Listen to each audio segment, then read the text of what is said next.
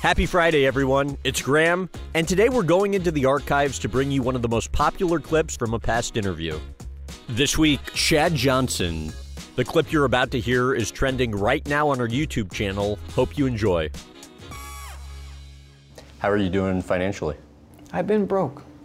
I've been broke since seventy-eight. No. What do you mean, no? What do you mean you've been broke since seventy-eight? I don't have, we don't have money. You think athletes have money? You made a fortune during your football career. No, dude. The people signing the check have a fortune. Well, okay, it's all relative, but to, you know, ninety-nine point nine percent of the population, you were making a okay. fortune. Maybe not compared to the billionaire okay. N F L owners, but ninety-nine percent of the population. Where I'm from? A, right. I'm not rich, or I'm not well, I'm, I'm well off, if that's what you say it. I'm well off. And you're still well off today? Yeah, I'm cheap. You haven't followed me over the years?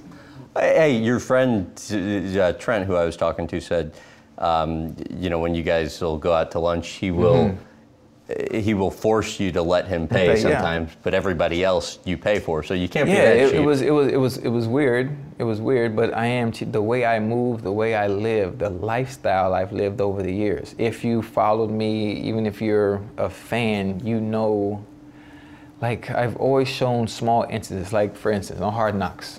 Shopping at Claire's. My jewelry has always been fake.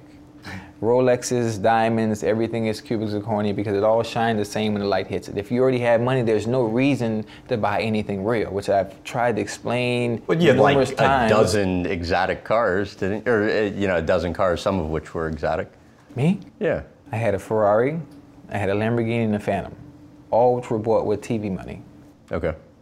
What What is it like though when you know, the, the football checks obviously stop coming because you're no longer playing, but the kind of day-to-day living expenses remain the same? That um, my living expenses, my my only overhead was child support, which is structurally done between myself and the mothers. Okay. That's my living expense. That was always, that's, that's, that's, that's all I have. I didn't have a house here, I didn't have a house there. Like, you don't understand how simple I really live. You know, there's a perception and then there's reality.